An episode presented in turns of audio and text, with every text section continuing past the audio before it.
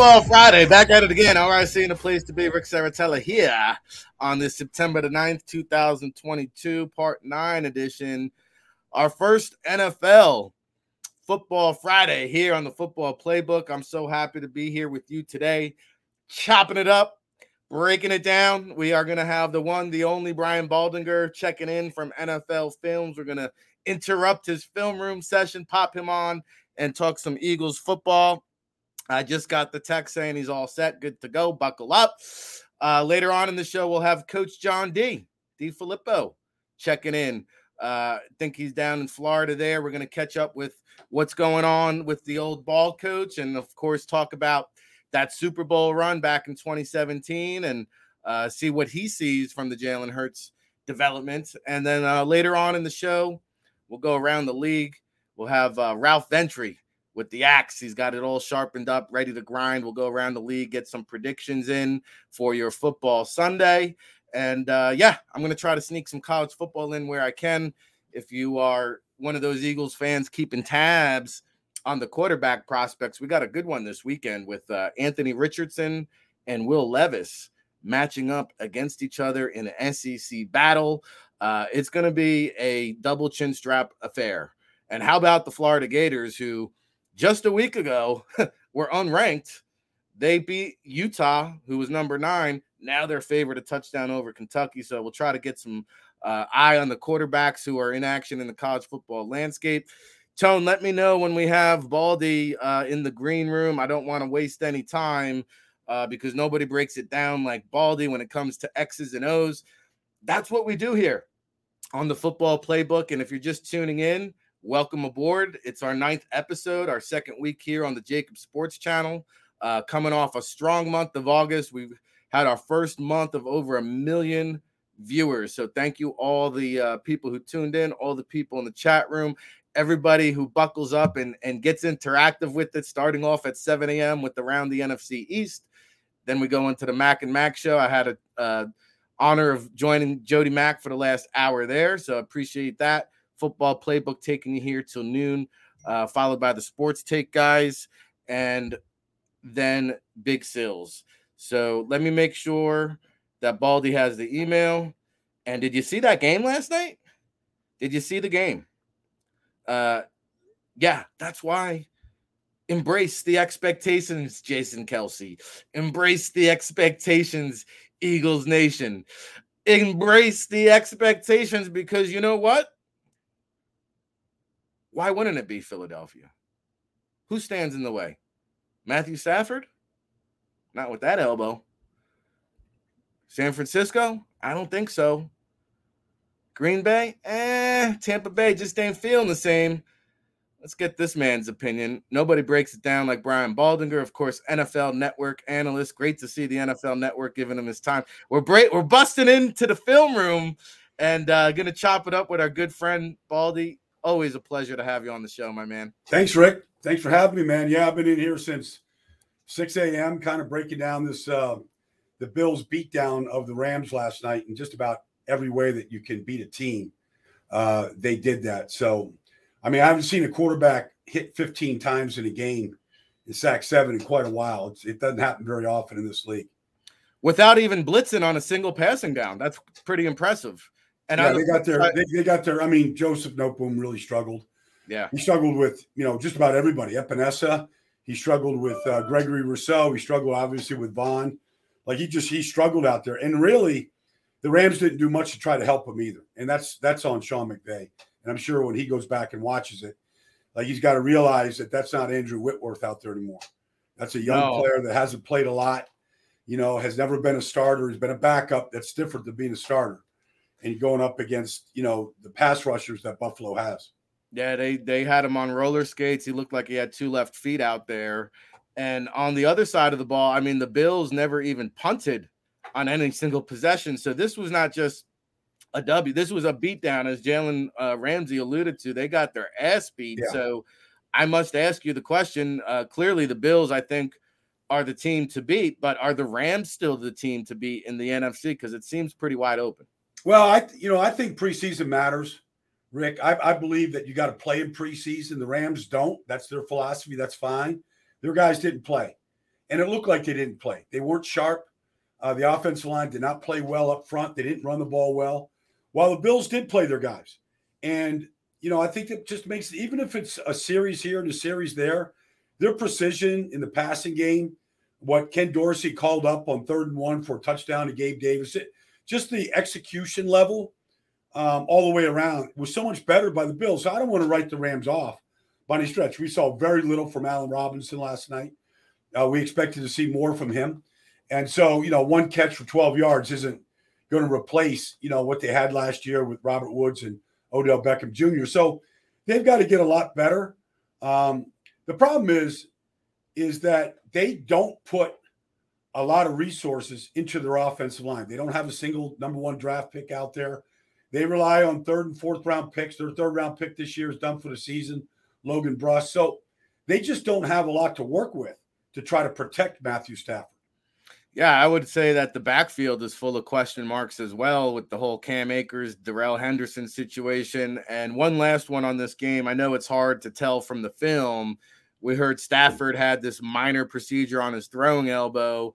We saw a trio of interceptions last night. Are you uh, from one to 10 on the concern factor scale? Are you somewhat concerned, very concerned? Is this something that is going to be an all season issue? I wouldn't be concerned right now unless it, you know, it just continues. Uh, look, the interception by Boogie Basham, he, he tipped it at the line of scrimmage. That happens. He came down with it. Uh, there was a miscommunication between him and Tyler Higbee on the first one when Dane Jackson, you know, picked it off. Uh, he thought the tight end was going to sit down. It, to me, it looks more like just timing than than Matt Stafford's elbow. And I could be completely wrong here, Rick. Maybe it is bothering him, but you know, when you get hit 15 times like he did last night, everything's going to bother you today. All right, Brian Baldinger, NFL Network, here on the uh, football playbook debut, a regular of my old show. We got some new digs here, Baldy, and uh, everybody wants to hear your take on the Philadelphia Eagles. Uh, well, let's start off on the defensive side of the ball because I was just on the uh, Mac and Mac show. We talked about adding impact players at every level of the defense. Obviously, Jordan Davis up front, Haason Reddick, Kyzir White at the second level, Bradberry, and now Chauncey Gardner at the back end. And I made the point like if if if we had told you after the season that a playoff team was going to add all those pieces and oh by the way, add AJ Brown, I mean, wouldn't you like automatically anoint that team to be the Super Bowl favorites? I wouldn't I wouldn't say that. I wouldn't say Super Bowl favorite. I mean, I don't know that they're better than Green Bay or some of these other teams out there, but they've improved a lot. I mean, they have to go still to go do it, Rick. Um, I think they have improved the roster tremendously. Um, but you know, you still have to you, you still got to go execute the way we saw Buffalo do last night. And so, look, the schedule, what they did to Detroit last year, I think they can do to them again. I mean, they ran for 236 yards last year in Detroit. I, I, I see them being able to do the same type of thing this year. Uh, but you know, the timing with the receivers and quarterbacks is a, it's got to be precision, Rick. And so we got to see. We got to see if it looks like that come game day. Yes, the roster, they're paper tigers right now, but we got to see how they all play together. I mean, Chauncey Gardner Johnson is an upgrade over anything they had at safety last year, but he still has to learn the system and learn how to play with everybody. And so, you know, we got to see. Sometimes newness leads to breakdowns. And if you break down on the back end of your defense, Rick, you're giving up big plays or touchdowns. So we, we still got to see it all come together but the talent is is uh, is much much better. All right, fair enough. Let me get your opinion on defensive coordinator Jonathan Gannon because it seems like every time uh, we have a national uh, member of the media come on the show, they're talking about Jonathan Gannon could be coaching on another team as a head coach next season. Then we get the local beat writers on from Philadelphia, and they're just so agitated by the lack of aggressiveness, uh, the lack of blitz calling, and even the talk of Haason Reddick dropping back in certain situations. So uh, we get two types of different perspectives. Now, you just mentioned it looks good on paper. Go ask Vince Young. Hey, you got to go out there and execute and mesh these pieces together. When you put on the film, what are you seeing from this Jonathan Gannon defense? Did you notice any different intricacies during the preseason? Can we anticipate a more aggressive defense? What do you think there? Well, I think last year he tried to be too multiple, try to do a lot of different things without the personnel to do it. And so this year, I think they're going to be a front four dominant defensive line. I think they're going to have eight guys dressed every week, uh, and they're going to do just a hockey shift. And you know, uh, Fletcher Cox and uh, you know those guys will start inside, but then you'll see Gabe Davis and you know the other guys come in the second round, and they're just going to try to keep them fresh and roll them the way they did, you know, five years ago when they won a Super Bowl. And I think that's the foundation of what they're going to do. Um, will they play their safeties in Citizens Bank parking lot, you know, against Kansas City like they did a year ago? I don't think they need to. You know, I think they the, the pressure that they should be able to apply with Josh Sweat and you know with the, Haason Reddick and you know Derek Barnett, the guys that they have coming off the edge. I mean, they should be much better at being able to get the ball out faster than they did a year ago. Yeah, and I would argue in this uh, matchup against the Lions specifically, uh, Big V is out, so they got a backup guard. The other guard is vulnerable. Frank Ragnow at center is now questionable. How do hmm. you see Jordan Davis fitting into this rotation early on? And does that role grow? I think Fletcher Cox played about 50% of snaps his rookie season. Do you kind of see more or less for Jordan Davis? I don't know that you get 50% snaps from Jordan. I mean, I still got to wait and see how he looks uh, conditioning wise and just moving 360 plus pounds um, or, or, or thereabouts, maybe just 350. But either way, like conditioning has been an issue for big people, not just Jordan, Dexter Lawrence. I mean, big people have a problem with just volume of plays. And so I think they're cognizant of that. We got to see. He wasn't on the field much at Georgia, you know, in some of those games down the stretch, championship game. Uh, you know, we got to see if he can affect the quarterback. I mean, it's it's great if you can eat double teams and Kyzir White and TJ Edwards can make a bunch of tackles because you are. That's that's that's good, but it's about getting to the quarterback, especially in these big games when you're playing against elite quarterbacks. And we got to see if he can affect that. We don't know yet if he can do that. All right, Brian Baldinger, NFL Network here on the Football Playbook. JAKIB Sports Channel taking you up to noon. Sports take, guys. Let's stay on defense before we flip over to offense. Baldy, uh, couple new starting linebackers and and Reddick and and White. Um, Edwards maybe has made the biggest strides of any player on this roster. Who's kind of the key link here in, in that linebacker corpse? Well, I, have been saying it for years now, Rick. You want a linebacker, go to Wisconsin.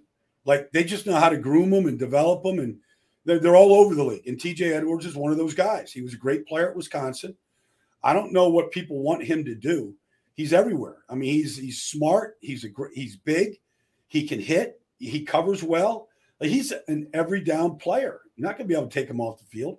And Kyzir White led the, the Chargers of tackles last year. Now, albeit they weren't a very good defense, but you know he he overcome some injury concerns when he came out of West Virginia, missed a season, but he's been on the field. Had an interception in preseason. Um, I think th- that too. I mean, most teams are playing two off the ball inside linebackers, Rick. Um, and I and that's kind of how I see this Eagles defense. Basically a 4-2-5. And those two linebackers are just those two guys right there. They cut Davion Taylor, who wasn't very good to begin with, but you know, they they've made some changes there. And I think those two guys should be solid and fine. They're they're not Micah Parsons, but they don't need to be in this defense. So I think they're they're very, very solid at that position. Yeah, we saw Vic Fangio uh, hanging out quite a bit there in uh, Eagles training camp. So curious to see if his uh, magic rubs off uh, much like it did for the Rams a year ago, because he was kind of a consultant to McVay uh, during training camp for the Rams last season. So we'll uh, we'll be keeping an eye on that Eagles defense in this Lions matchup. Let's switch over to the offensive side of the ball. And much like I would say Jonathan Gannon has a dart on his back Jalen Hurts clearly under the microscope here. A lot of talk about a possible contract extension. Is he worth the money? Can he take the jump?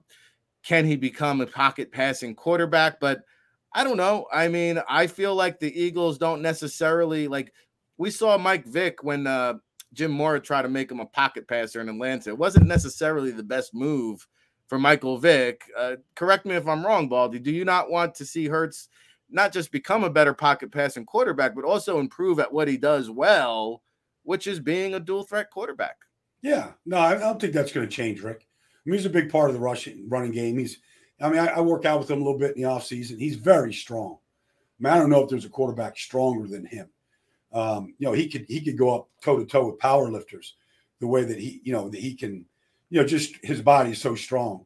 You know, he's got to throw the ball with better touch. He's got to see the field better. He's got to throw the ball with anticipation. He's got to trust his protection better than he did a year ago. All those things I think are possible, and I, I just think that, you know, I think every quarterback just needs a guy they can lean on, just go to. I don't you know, we see it with Cooper Kupp and Matthew Stafford. We see it with Diggs and Josh Allen. I mean, you got to have a go-to guy. You know, these defenses are too multiple. They're too good. They're too talented. Like sometimes third down, red zone. You know, you need a play. I, I expect AJ Brown to be that guy. You know, and so I think, and one thing about AJ that Jalen likes is he catches everything with his hands. He doesn't let the ball come into his body. Uh, it gives the defensive backs more time to react. Uh, you drop a lot more passes when it comes to your body. Like he just catches the ball, and then he's he's very like Debo. Um, you know, he's he's excellent after the catch. Um, you know, when Tennessee's lost to Cincinnati, the best receiver on the field that day was AJ Brown.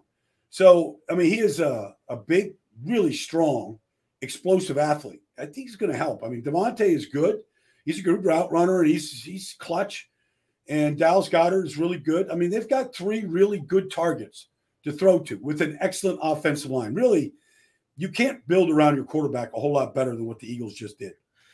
That's one heck of a triplet trio to pass to. And we had Mike Sielski on uh, the Mac and Mac show, and he was saying Devonta Smith, AJ Brown could possibly be the greatest Eagles receiving duo of all time in franchise history. And you know, you look at the production uh, throughout their careers. Of course, they have to do it together, but it's not it's not hard to fathom that. But I want to go back to what you said about Hurts because I saw uh, an article, I think, by my good friend Albert Breer over on SI saying, you know, Quincy Avery, who I think was his coach down in Alabama, said Jalen Hurts was so rocked up at Alabama, he was actually built like a running back.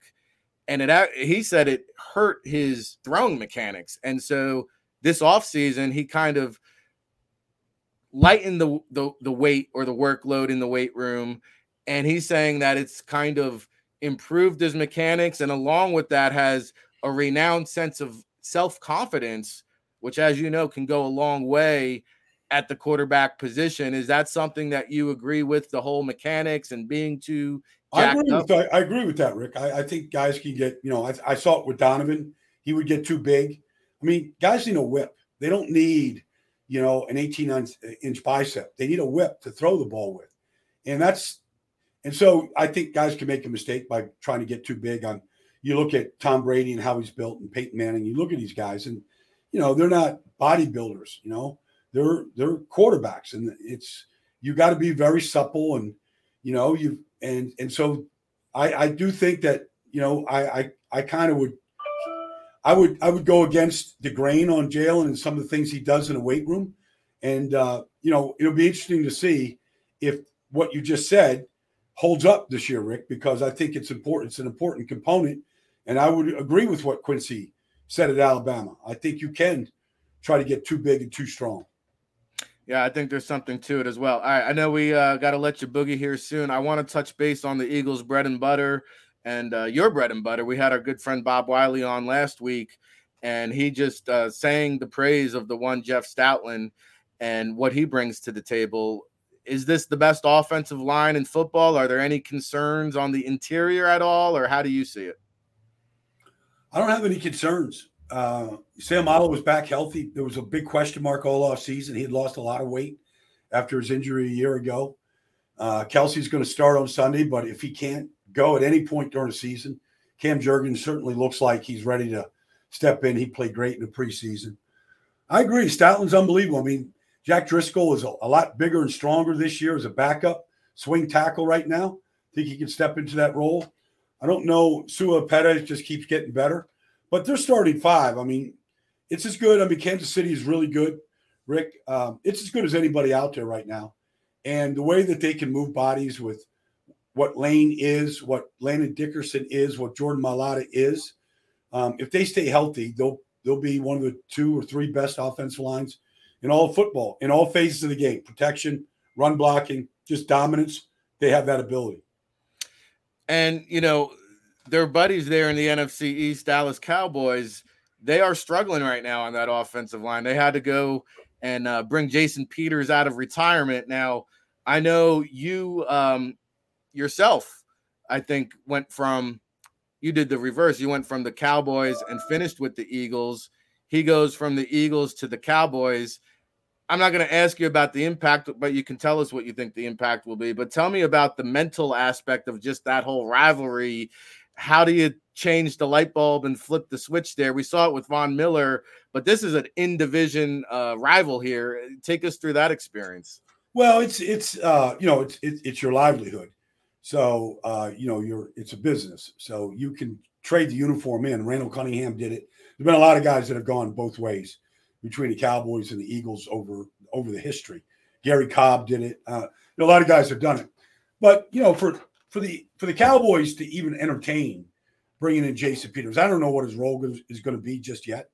I'm sure they're going to try and get him up to speed at some point to be the starting left tackle, so they could kick Tyler Smith back inside at left guard.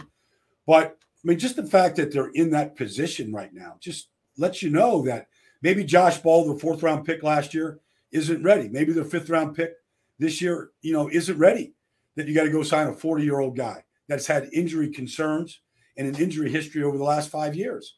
So it just lets you know just how concerned they are. If, if Jason Peters gets himself in a game shape, and I mean, he can still at times look like Jason Peters. He still moves people almost better than anybody else in football in a run game. Um, but you know, to, to say that you're going to get consistent football from Jason, you know, six, 60, 70 snaps a game for week in, week out. I mean, I, I think that's a, a very, very difficult to expect. Yeah, a lot to ask. They'll be right back looking to sign a free agent uh, you know, I'd, I'd love to talk football with you all day, Baldy. You know that. I, I was told Eric Fisher turned down nine contract offers. That's a story for another day. Uh, we'll get you out of here because I know you're, you're grinding in the film room. You have some NFL network duties coming up. Are you allowed to give a prediction for this Sunday's Eagles Lions matchup? I don't see why not. Okay. Uh, I don't know about won. your network uh, obligation. Yeah, well, I mean, it's uh, the Eagles went up there last year in week eight. Lions hadn't won a game they beat them 44 to 6. I don't think it's going to be anything like that. But I think the Eagles are a much better team. And, you know, I mean, look, Hard Knocks was fun. It always is. You know, it's great listening to speeches and getting to know, you know, Malcolm Rodriguez and some of the guys. But the Eagles are just a better team. They're much further along in the development of their organization and what they're trying to do. Um, I think the Eagles are just better. I, I I think they put up a 30 spot, 31 to, you know, 13, something like that. I mean, I think they, they win handily on Sunday. Yeah, I'm with you. I had a 34 17 doubling down on the Lions, taking advantage of that banged up offensive line. Now, uh, what where can the fans tune in? I know you were all over the place during the preseason on NFL Network. It seems like you just had a room in the back over there. Uh, are you doing the Sky Sports again this season? What do you are you got a regular role now on the NFL Network where we can tune in and, and definitely find you? Yeah, I mean, I do on? my share of shows. They, they used me a lot this off season, which was great. I enjoy it, but I, I, can't really just get up here in New Jersey and fly to LA and do a lot. So I, I do some shows here, NFL Now, uh, some Total Access, um, maybe some stuff on the weekends. But I'm announcing games for Compass Media every Sunday. I'll be in Arizona for Kansas City, Arizona on Sunday. I'm working for Sky Sports every week inside the huddle with Neil Reynolds, and I'll do the postseason with them. And you know, I, will be doing all my radio hits for Audacy. So uh, I've got, you know, I, I I work for 23 different teams, Rick. You know, putting, uh, you know, just film clips and breakdowns for all these different teams in the league. So I'm right where I need to be. I'm right here in the film room doing my thing. No, that's outstanding. Do we have any uh, trips planned for London or Germany this year, or what? Well, I mean, I'm you know, it had been shut down the last two years during the postseason, right? Uh, but I, I, should probably be in London for much of the postseason, uh, working with Sky Sports and in their studios right there. I don't know if that Germany game is going to happen. I think we're going to send the NFL Network there, though. I think our pregame show is going to cover that uh, for that Tampa Bay debut there in Germany. Very cool. Hey, Baldy, man, always a pleasure getting you on the air here, chopping it up. I know our listening audience really appreciates the time. Uh, we'll let you get back into the film room sessions, my brother. Thank you, Rick. Always a pleasure, buddy. Yeah, man. Talk to you soon. You bet. Friend of the show, Brian Baldinger, right there. Nobody breaks it down like Baldy. In fact, you can go to coachtube.com and um, myself and Brian uh, did a whole slew of scouting breakdowns that are available on the coachtube.com. So you heard him say uh, 23 NFL teams employing Baldy. Maybe maybe Baldy can hire me. I need a uh, an extra job. So uh, good stuff though. Great spot kicking it off. Football Friday with you. Uh, Brian Baldinger there. We'll have uh, Coach John DeFilippo coming up later on in the show, and our good friend Ralph Ventry will bring the axe and we'll go around the league. So hey, uh, big shout out to the chat room people. Easy Money, Tavern Mike, Joe Matty, Show Enough, Gigi Meta, One Above, Show Enough, G the JMC. Hey, it's a football Friday. All right, seeing the place to be on this September 9th, 2022. We got Tone behind the scenes. Later on, we'll pop him up on the scene.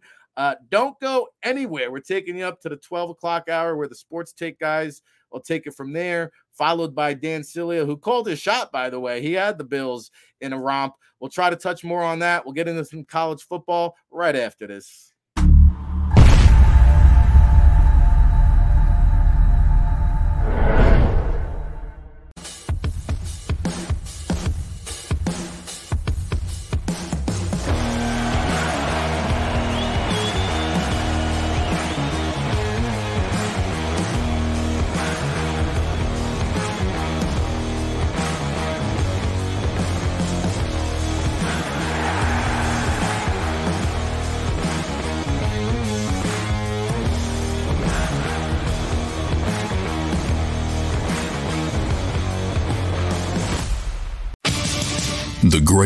Fans on earth.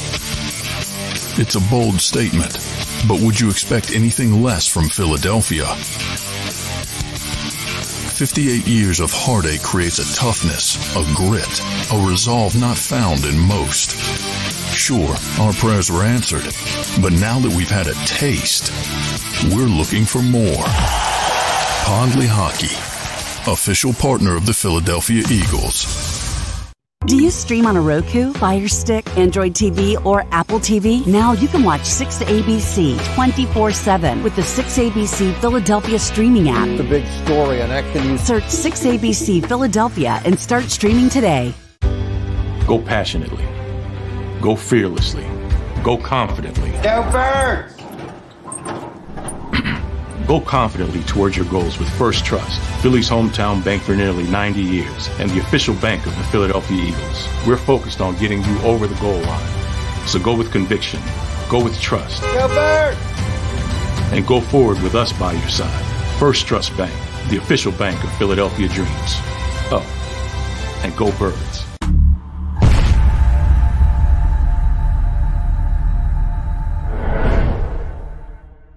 Welcome to Pond Lehocky, the largest workers' compensation law firm in Pennsylvania. With over 250 years of combined courtroom experience, we've helped over 100,000 injured and disabled workers obtain benefits, as well as some of the biggest settlements in the state. Even better, Pond Lehocky doesn't charge a dime until you win. If you've been injured at work, give Pond Lehocky a call. Go for the midnight dares. Go for the game. Go for the hits. Go for the fans. Go for the win. Go to Ocean Casino Resort. Book your trip at theoceanac.com.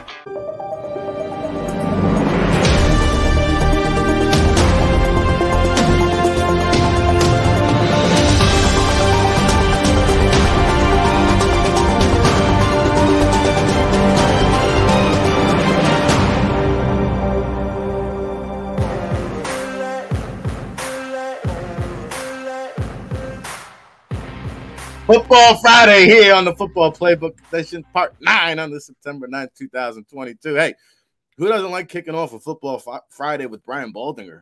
Uh, good friend of the show. Nobody. I mean, nobody breaks it down like Baldy. Uh, you saw him in the film room. We interrupted the film sessions there at NFL Films, uh, not too far down there in uh, Cherry Hill.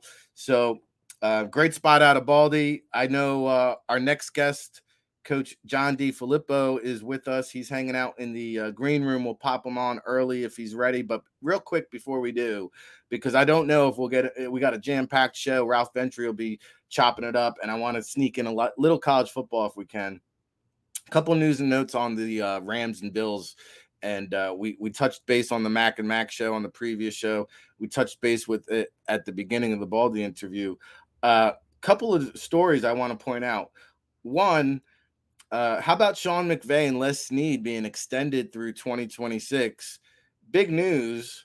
Uh, the bigger news, however, was this is why they earned the big bucks. Did you know? Did you see the story with the Aaron Donald retirement? He submitted a letter of resigna- resignation to the Rams and said, I'm done, bro. I'm hanging up the cleats. And much kudos to Snead and McVay. They never turned in the paperwork to the NFL. Nope. Instead, uh, they spoke to the agent behind the scenes. Aaron Donald had no clue what was transpiring. One meeting led to another meeting to another meeting. Suddenly, the agent and the Rams had a contract where they were both agreeable to terms. Meanwhile, here's Aaron Donald thinking he he's done. I'm done. I retired. I sent my letter in. The Rams never handed in the paperwork. They hammer out a deal. Uh, Aaron Donald is back, and Sean McVay and Les Snead get extended. So uh, Snead's been there now, I think, about 10 years, 86, 74, and one on his watch, and a resounding 55 and 26 uh, with Sean McVay as head coach. So just wanted to point those out on the Rams and Bills. Um, we'll get more into that if we have time later on in the show. But next up is Coach John DeFilippo, of course, a member of your Super Bowl champion Philadelphia Eagles. He joins the football playbook show right now. Good morning, Coach. How are we doing? Rick, what's up? Thanks for having me on. Yeah, man. I uh, I appreciate the time. So glad that you can hop on here with us. I think you're checking in from Florida these days. Is that right? I am. I'm down in Atlantic Beach, Florida, and uh, you know it's uh, it's it's nice down here, and it's kind of my my home away from home. You know, and, and it's a place to go, and you know you're on sabbatical, so it's a good place to sabbatical for sure. I'm mad at you, Coach. I'm over here at the Jersey Shore, so hey, Florida Beach, Jersey Beach, all good except you get the nice weather year round, so I'm not mad at that. Uh, we'll get into more about what you're doing down there in Florida, some of the things you have on the horizon, but we are a very uh, Philadelphia intensive show, uh, very Eagles friendly show. And we've already got the chat room clamoring for you to come back. Uh, so if you don't mind, I want to get into some uh, Eagles talk. And obviously, we'll go back to you, your time as a quarterback coach with the Philadelphia Eagles, that magical run. Uh, what a time it is. Do you miss the city of brotherly love? Uh, I miss it a ton. Um, you know, I went to high school in the Philadelphia area. I went to Radnor High School. So, you know, I moved there when I was a sophomore in, in, in high school. And my dad was actually the athletic director at Villanova. So I was like right as I moved there, I was immersed right in the Philadelphia sports scene. And it was, I mean, just going to all kinds of games was just awesome and, and being around the coaches and the players and, you know, at the collegiate level and at, at the pro level um, the access I was very fortunate to have uh, was just awesome. And you can't get a more passionate fan base than the Philadelphia fan base. And it was just a great two years for my family and I. And it was almost surreal coming back. It was just because it was the first time I'd moved in my coaching career where I, I, knew where things were. I knew streets, I knew neighborhoods, I knew, you know, so it, it was just a really smooth transition. And the people in Philadelphia are awesome. Yeah, and I would argue there's few, if any, better places to win. Uh, you know, we had Coach Eugene Chung on, and I said, man, that was probably the best party I've ever been to in my lifetime. you know, down down there on Broad Street, and you had guys just hanging off from the statues, and uh, even the police partaking in the festivities. I never seen anything like it. So uh, what it, a time! It was incredible. I, my wife and I still look at videos. We, you know, from from the from the bus at that, and just what a what a great time to be alive, man. You know what I mean? It was just a what, a, what a great time. It was because it truly was the story of the underdog. There wasn't all these expectations where suddenly this year now you know, we saw Jason Kelce come out and say, hey, expectations don't mean a thing, but it's a little bit of a different story than 2017 because Eagles coming into the season as favorites, all these big offseason additions that has the fan base excited. We saw the Rams uh, last night, you know, pretty pretty uh, vulnerable, and you could argue that both the Buccaneers, Packers have all taken steps backward. You could say what you want about the Eagles quarterback position, but San Francisco has just as many question marks. So, uh, why not Philadelphia? I mean, do you have your finger on the pulse with how good this team can be? You know, I was there. I was fortunate enough. I went for, for training camp. I went to the, the one of the practices uh, in the stadium, uh, and I was you know fortunate enough to to be down there. And, and the Eagles are a really good looking football team. I mean, you know, Howie does a great job of assembling both lines of scrimmage all the time. I know, you know, and he just does a great job of player acquisition. And, um, you know, I, I, would anticipate Jalen Hurts taking a huge step forward in year two, you know, as a full time starter and, and, and, you know, doing a good job and, and, moving the football. I mean, they did a really nice job offensively. Um, I think Coach Sirianni and his staff do a good job of keeping teams off balance with some of the unique formations and and things they do with Jalen. I think that's really puts a lot of stress on the defense. And I think I, I think the expectations, you know, fit the what the Eagles are. I, I, I think they're a good, really good football team. Well, I can tell you this: expectations aren't going to faze Jalen Hurts. This kid's as cool as a cucumber from what I've seen.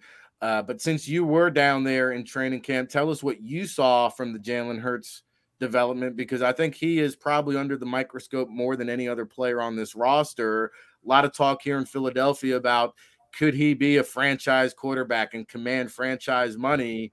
Uh, where do you see his development going? Is is it something where he needs to become more of a pocket passer and read through his progressions, coach, or is it, hey, you know, he's a great dual threat quarterback. Let's enhance those attributes and improve what he does well.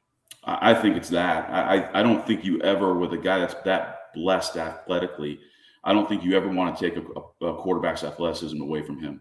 Now, there's times you need to be smart about it. There's times when, you know, I'm sure I didn't, I only saw one practice, but he looked confident as heck when I was in there. He threw the ball on time and accurately. Um, and so, I, like I said, I anticipate him taking a huge step forward. You know, it's hard to get the perfect play call all the time. You know, as a former play caller in the NFL, quarterback coach, it's hard to get the perfect play call, especially on third down your, defense is changing up the coverages and this and that. And there's there's a times where as a coach, we're just like when you see that quarterback take off and go on third and seven and for a gain of ten and gets down, you're like, hey man, great job, you know. And so that was, you know, one mantra I always talk about with the quarterbacks is we always try to get one first down a game with our feet and I think he can get multiple first downs with his feet. Um, you know, it, whether the pocket breaks down or not, or it's a quarterback design run. Um, he's just an explosive player, and and you know, interviewing him coming out of coming out of college, he, he is a confident guy. I mean, the pressure is not is not going to get to him, in my opinion. Um, he's a very confident, uh, not cocky, but very confident in his ability, uh, and I, I really look forward to watching him play.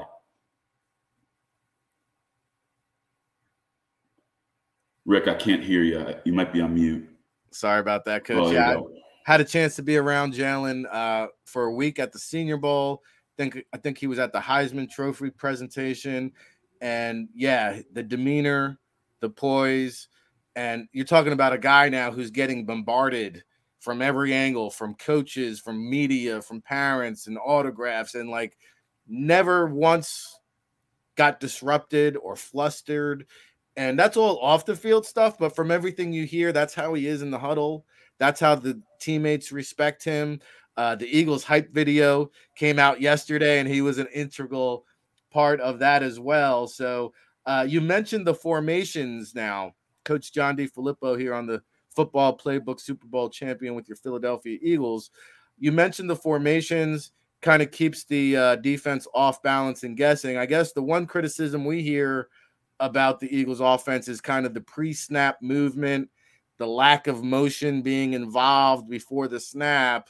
I know uh, Coach Sirianni was kind of feeling himself out there at the beginning, made some adjustments after that two and five start. They run into the playoffs. Was that just kind of feeling our oats there? Do you think that we'll see more motion? What why do you think there was not a lot of pre-snap motion last year and should we anticipate more this year?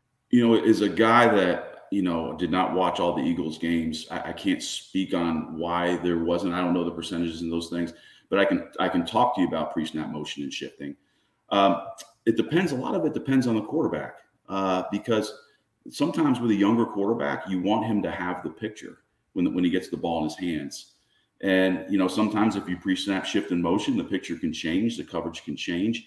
So some of it may have been the youth of the quarterback. I don't know, but I'm just talking about you know specific instances I've been around where I've had young guys in the past, and even some some veterans that are like, "Hey, Flip, I, I, I want I, I want to see the picture." So you know, some people shift in motion to look cute. Uh, others, if there's a purpose for it, let's do it. And um, you know, there's some teams that when you shift from you know formation strength to the field, they leave the nickel over to the field, and now you can get you know your line, your receiver on a backer or a safety. So if there's if there's a purpose for it, I think it's awesome because I do think it it does keep cadence and shifting in motion do keep the defense at bay because they're allowed to move it whenever the heck they want, and the offense is not. So um, you know, I, I don't know if you'll see more of that out of the Eagles, but that's my kind of what I, my thoughts on shifting and motioning.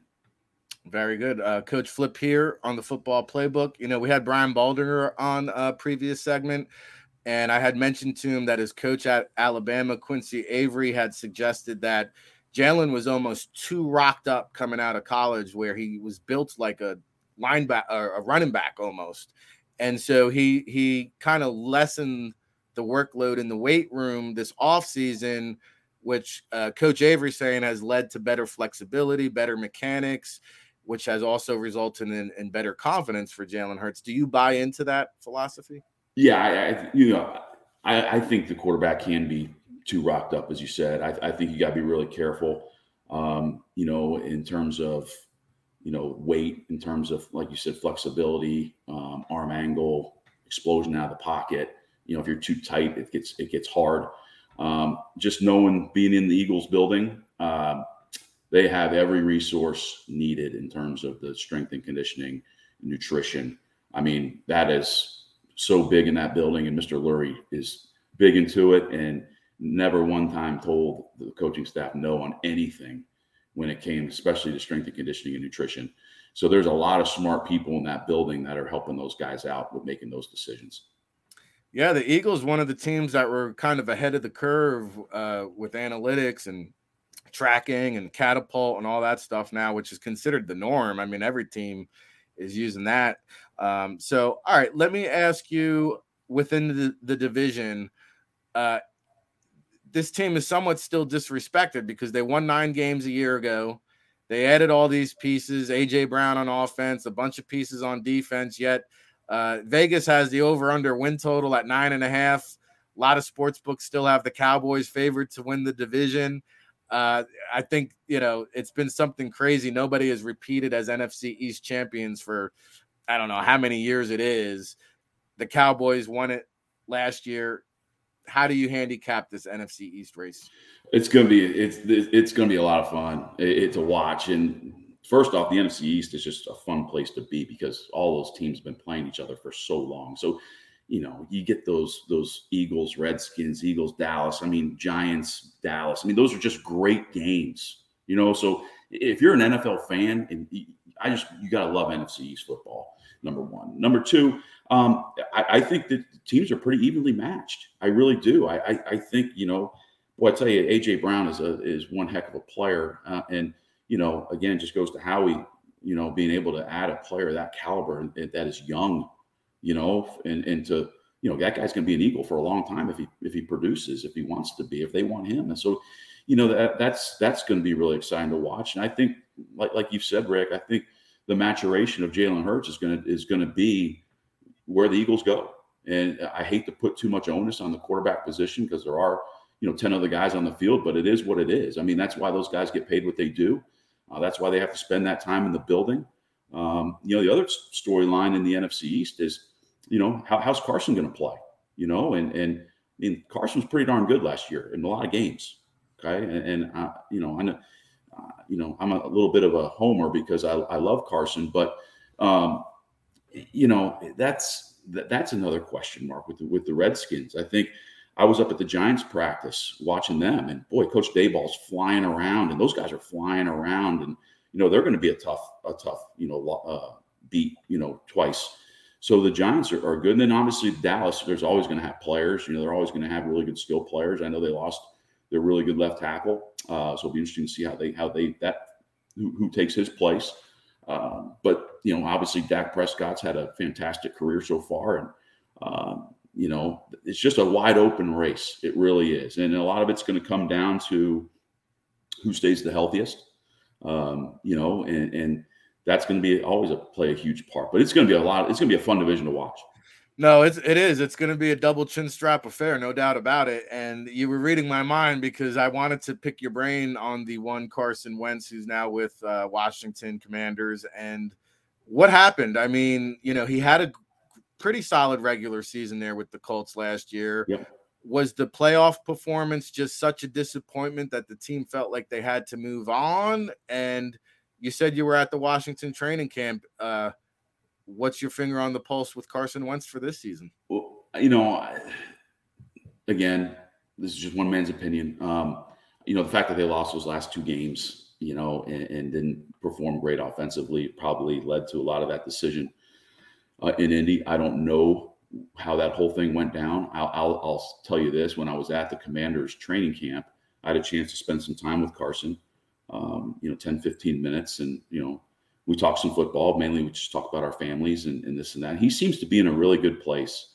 Uh, he looks really good. Uh, looks lean, like he always does. I mean, Carson takes great care of himself. Uh, you know, he's moving around well. You know, I, I he's never said this to me, but I think you know the back injury and obviously the ACL those are hard to come back from, um, difficult at times to come back from, and I, I, I just think he's in a good spot mentally. I really do. I, I, I think, and it's a good marriage, in my opinion, because he needed that team and the team needed him. And it, usually, when that happens, you, you, can make things work. And it's, I'm really excited for him um, to come back and, and, and, and play well. No, we'll definitely be keeping tabs on the entire NFC East here on the JAKIB Sports Channel. No doubt about that. Um, I'm curious, Coach. Uh, just a one follow up on Carson Wentz because I saw him at the combine coming out of North Dakota State. Probably said, "Who the heck is this kid coming up to me telling me what to do?" But I said, "Yo, Carson, how about you stop diving head first?" Because I, I saw in college he got hurt diving head first. I saw a lot of injuries with Philadelphia diving head first. Uh, did that topic of conversation ever come up with you guys? And should he think about resorting to becoming more of a pocket passer with Washington? I think it's the same thing with with Jalen. I think you you your pocket movement, you climb if you need to climb, you slide if you need to slide, and if you if, if it's clean, you stay back there. You know, if it's if there's a throw to be made, we make it, and if there's not, then we use our God given ability to make a play, whether it be extend the play out of the pocket or or take off and go. And I think with Matt with with, being a little bit more mature than you know guys, all these guys coming out of college think that oh, I'm never going to get hurt. I'm not going to, you know, there's a, uh, I, I think with maturity, I think these guys understand, hey, I better protect myself. And not only protect yourself for you as a quarterback and a player, but also you got to protect the team. And I'm not just talking about Carson, I'm talking about any quarterback. I mean, you have the livelihood. Whenever you touch that ball as a quarterback, you have the livelihood of everyone in that building on your shoulders. And there's some guys that can accept that pressure, and there's some guys that can't. And that's for any quarterback. I mean, because we touch the ball on every single play. And so I think Carson will do a good job protecting the football this year and protecting himself. Uh, and I think now that he's a little bit older and, and further in his career, I think he understands that. Uh, again, Carson's a very confident guy in his ability. Uh, he's, I mean, you've stood next to him, Rick. He's a big dude, man. I mean, he's a big dude. Mm-hmm. And so you can take some of those hits when you're a big guy, but you're also playing against guys, big dudes as well. So, um, like I said, I'm really excited for Carson. Uh, listen, no doubt about it. When he's on, he's on. And that Washington team, I think, is going to be a tough route. I think a lot of people just assume the Eagles are going to sweep that season series. Ah, not so fast, my friend. That's that's going to be a tough matchup for sure. Now, you mentioned I, I got to pick your brain here because you mentioned you were at the Giants camp. Yeah. Daniel Jones, another quarterback who tends to tuck and run. We saw him injure the neck last year uh, running the ball. So, what did you see? I I've been towards the arrow of Daniel Jones. I, I I seen what I needed to see. I'm not quite sure he's a franchise quarterback. New regime, new coach, fresh start. What's your take on Daniel Jones? Yeah, um, he, Daniel practiced very well the day I was there. Uh, the number one thing that I, I really enjoyed watching was Coach Daboll is trying to set a mentality up there, and he basically threw out the script one day at practice and just it was a red zone period and ran it almost every snap and was just trying to hey we got we got to run the ball in the, in the in the red zone when there's 22 dudes in a tight spot you know and, and the running back has to make the safety miss there's going to be one unblocked down there all the time and that's the running back's guy he has to make a miss either you run him over you make a miss do something okay so the mentality there of what they're trying to set, I think, is is the first thing to talk about with the Giants. And it's a big year for Daniel Jones. There's no doubt about it. It's a big year for him. Obviously, he knows that. The Giants know that. Um, and, and it, you know that's not an easy place to play either. You know, in that market. Uh, so um, it's a big year for him. But like I said, I, I, was really impressed with the way Coach Daboll ran practice and his coach. I know his. I mean, you got my, my boy Mike Groh up there. I mean, they, they had a really good coaching staff up there in, in, New York. I mean, Coach Daboll did a great job assembling that staff, and so I, I think that they'll be better. Yeah, I mean, I had not met uh, Coach Daboll Daboll uh, prior to him taking the Giants head coaching job, so I was kind of playing a wait and see approach. Uh, hard to judge off of preseason and training camp, but I will say it seems like they got the right guy this time because – it's been somewhat of a revolving door. Everybody wanted Tom Coughlin out the door. Be careful what you wish for because no they, they, recycled about three or four coaches there before they found a, a good one. So, um, Coach John DeFilippo, uh, an honor and privilege to have him here. Hopefully, you have a few more minutes, Coach. I'd love to pick your brain hey, a little bit. Time is something I have a lot of these days. well, uh, speaking of that, so so you, you've taken a step back this season. Uh, you've obviously been visiting NFL training camps. Were you, were you on location at any, at any other camps this season? Yeah, well, if we got so my parents celebrated their 50th wedding anniversary up in Boston Congrats. this summer. So my whole family converged down in Wellesley, Massachusetts, and my wife and daughter flew back to uh, Florida from there. I rented a car and went to Buffalo, down to the Pittsburgh Panthers, Pittsburgh Steelers, Eagles, Jets, Giants, Penn State. James Franklin was my receiver coach in college. Oh. Um, then I drove down to see the Commanders in Washington. Then I went to Wake Forest. Uh, then I stopped in uh, Atlanta and Carolina. So I was on the road for about three and a half weeks, and uh, it was just good to get football back in again. I, that's the part you miss. Is you just miss football. Like you miss being a part of something bigger than yourself. You miss the, the coaching. You miss you know, be, being on a coaching staff. Um, to say you miss working from six in the morning till two in the morning, I, you got to be a little bit psycho to say you enjoy that. But you know, you do miss parts of that as well. Yeah. Um, so, you know, it, it, was just good to be back around football. It, it, it was just awesome. No, you definitely got the sickness, uh, coach. You got to have the sickness to be in this business. and uh, I think the Steelers were back in Latrobe this year, were they not? They were. They were. I, I got to see the coaching staff. They got the night I was there. They got rained out, so I didn't get a chance to to, to see the practice. But I, I got a chance to spend some time with the coaching staff, so that was good. Yeah, last time I, I was there in the rain and they moved it in, inside to the gymnasium, but just the, the training camp ambiance and the feel oh, yeah. when you go to Latrobe it's just one of my favorite pit stops along the training camp. And I had a chance I didn't know that about Coach Franklin. I had a chance to get up to Penn State. A little bit surprised they were unranked going into the season because that defense Whew. looks really, really good. And that Joey Porter Jr., he's a player now. They flew around on defense when I was there at practice. So, and like I said, I, have known Coach Coach Franklin and I've known each other since I was 18 years old. So, I mean, I had he was so welcoming and, and letting me in meetings. And I was in the quarterback meetings. And uh, boy, they have, you know, the young man they have playing quarterback there now, Clifford is is obviously has a ton of experience. But boy, they have two young kids under him that have a chance to be really good. Um, well, that Drew Allar, he could have went to any college in the country. Yeah, they have they have two young guys underneath this Clifford that are whew, those guys are guys you want in your building in, in, college football. Hey, if you say it, coach, I believe it. Uh, so let's get let's go now down to Florida where you're checking in from. Uh, we connected through our good friend Coach Chung, who I've had the pleasure of working with now for the past two years or so uh, with the Hub Football Camp.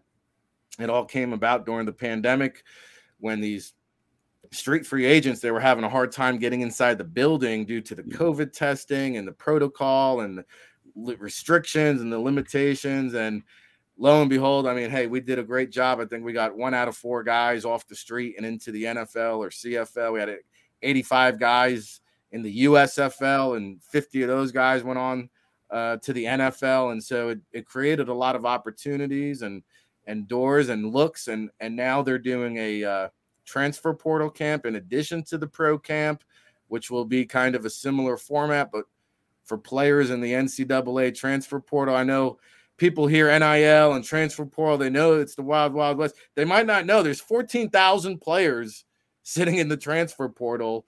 And the latest uh, data s- suggests that 40% of these kids never even suit up again once they enter the portal. And a lot of it comes from not having film. They go to a school, the coaches change. Maybe they don't play a lot. So tell the folks at home what you're doing with the uh, Hub Football Camp. Yeah, I just got started with them, and, and I'm looking forward to working my my first camp here coming up and down in Naples, and I'm just really looking forward to to, to being a part of it, a small part of it, and uh, you know, helping coach the QBs and helping out Coach Chung, you know, whatever he needs me to do. Um, obviously, he's down there in Naples. I'm a little bit north of him in Atlantic Beach, Florida. Uh, I'm looking forward to getting down there. And I, I, think anytime you can give a young man an opportunity, I think it's awesome. That's why people ask me a lot about, hey, the XFL and, and, and the USFL. And I'm like, hey, it, it's more opportunities for people to play, to play the great game of football. It's more opportunities for coaches to coach. It's more opportunities for refs to ref. It's more opportunities for broadcasters to broadcast. And I just think anytime you can get on a field and play in games, that's why I was so disappointed as a coach when NFL Europe dissolved because um, you, you got to send five or six guys over from each team to go play. And, you know, I've coached some good young quarterbacks that haven't just gotten an opportunity. You know, they, they, they should be number twos or, you know, starters on, on certain teams. And they just haven't had the film to put on. And that, that's why I think anytime you can get these leagues that – and obviously that the camps are helping out this process. I think it's it's great for everybody. No doubt about it, and the players are going to be in for a treat to get hands-on coaching and feedback from yourself because that's part of the process is leave a better player learn new techniques learn elements of your game that you didn't know you had uh, maybe in the toolbox and so, uh, any player or agent interested, hubfootball.com if you want to learn more about that. You make a great point about the NFL Europe, which I miss dearly. And I'm so happy that the XFL and the USFL look like they're going to be around at least in the short term. And I would argue, I, I'd, I'd be curious to get your opinion. Like, if I'm Carson Wentz, right, who just had a tryout uh, with the Denver Broncos after being released by the Eagles, but you tell me, coach, like, would he benefit more playing a season in, in, in a spring league as a starter, getting in-game reps, or would he benefit more being on a, a, a practice squad for his development? Do you You're talking about you said Carson Wentz, Carson Strong. Oh, Carson, Carson Strong, the oh. undrafted free agent uh, out of Nevada, successful college career. Didn't quite uh, pan out with the Eagles. They gave him. He was the highest paid undrafted free agent, by the way. Didn't make the cut tried out for Denver, didn't get picked up there. If you're Carson Wentz, do you go try to latch on to a practice squad or do you go try to play a season in the spring spring league? Uh, any young quarterback, I would tell them to go play. I, I would tell them to go play. Um, the other situation is this. Okay, I, I, here's here's here's the pros of playing. I'll start up with, with the pros of playing. Um, the pros of playing are obviously you, you get experience, you get tape. Okay, you can make mistakes, you can, you know, understand the speed of pro football. Okay, the cons, if you turn down a practice squad opportunity, are the coaches don't know you. Like they don't, they didn't have a chance to get their hands on you on an everyday basis, saying, "Boy, player X really does a great job with our starter." He, our starter assigns him to projects, and he comes back and says, "Hey, but but but but they they do this this this this this." Okay. Um, the other piece, okay, if I was advising, if I had a son, if I was advising him which route to go, would be okay. Who's to who's your quarterback coach and offensive coordinator? Are they known for developing? Do are they will they take the time to try to develop you? Um, you know, we we had a young man in Philadelphia, Nate Sudfeld, and um, boy, was he fun to develop, man. And, and and we had a plan. We used to go out three hours before the game, and I'd put him through an hour workout. And you know, back then it was obviously it was it was 20 games, but by the end of the season, you get 20 hours of, of one-on-one individual time with your position coach. So I, I, I am not, and I'm not. This isn't one of these. I'm just, I'm just talking to you about how you you develop willingness to develop quarterbacks. So I would say, hey, is, is, is the coaching staff they're known for developing? They have a plan to develop you. Uh, would be another critical piece. But at the end of the day, I don't think you can ever be wrong going to play. Yeah, and Sudfeld just got paid this offseason, two million bucks to be a backup. Pretty good. Not too many backup quarterbacks earning that kind of coin. So uh, he's yeah. well worth that. Yeah, and, well, but he Rick, was a project. He was. He is well worth that, and that's a that's a young man you want in your building. He is great, understands his role. He's big. He can still move. He's got a. He can make all the throws. He's not a stiff back there where he's just going to be a, a X marks the spot at seven and a half yards deep. That's not who he is. Um, that was a great pickup. Yeah, I know the 49ers really wanted to hold on to him, and then the whole Jimmy Garoppolo situation yeah. unfolded the way it did. And, you know, they gave him guaranteed money. They had to let him go. Next thing you know, I don't know if you saw Hard Knocks, he's on the red eye in the film room. Coach Campbell didn't even know he was. He, oh, you took the red eye. We, eh, by the way, we signed, uh, we claimed Sudfeld off waivers, and that's a good spot for him. That's a great spot. spot. Yeah. Did you make it to Lions camp at all? I did not. Okay. I didn't. I I went out in the spring, Rick. I went out to Kansas City. Um, okay. Because obviously I have a really good relationship with Matt Nagy. Uh, you know, and he and I were together last year. He was my boss in Chicago, and he and I have been friends for a long time. And so I went out and watched the Chiefs this spring, and their mandatory camp. But uh, I just didn't have time to get out out there. And really, the most west I went was uh, Pittsburgh. Okay, let me ask you about Justin Fields then, because uh, there was a lot of quarterbacks in the first round taken last year. You had Mac Jones, you had uh, uh, uh Trey, Lance, you had all these guys. Uh, where do you see Justin Fields in his uh, development at this time? Now he doesn't have the luxury like a Jalen Hurts of a great offensive line. It seems like right. you know he's under duress constantly, and it's kind of hard to gauge a quarterback's development sometimes. And I think yeah. back to Carr in Houston, where he was just under the gun so frequently early on in his career, he never recovered from it. Any concerns there with Fields? Well, I'm hoping that doesn't happen to him, obviously, um, because he's a tremendous talent.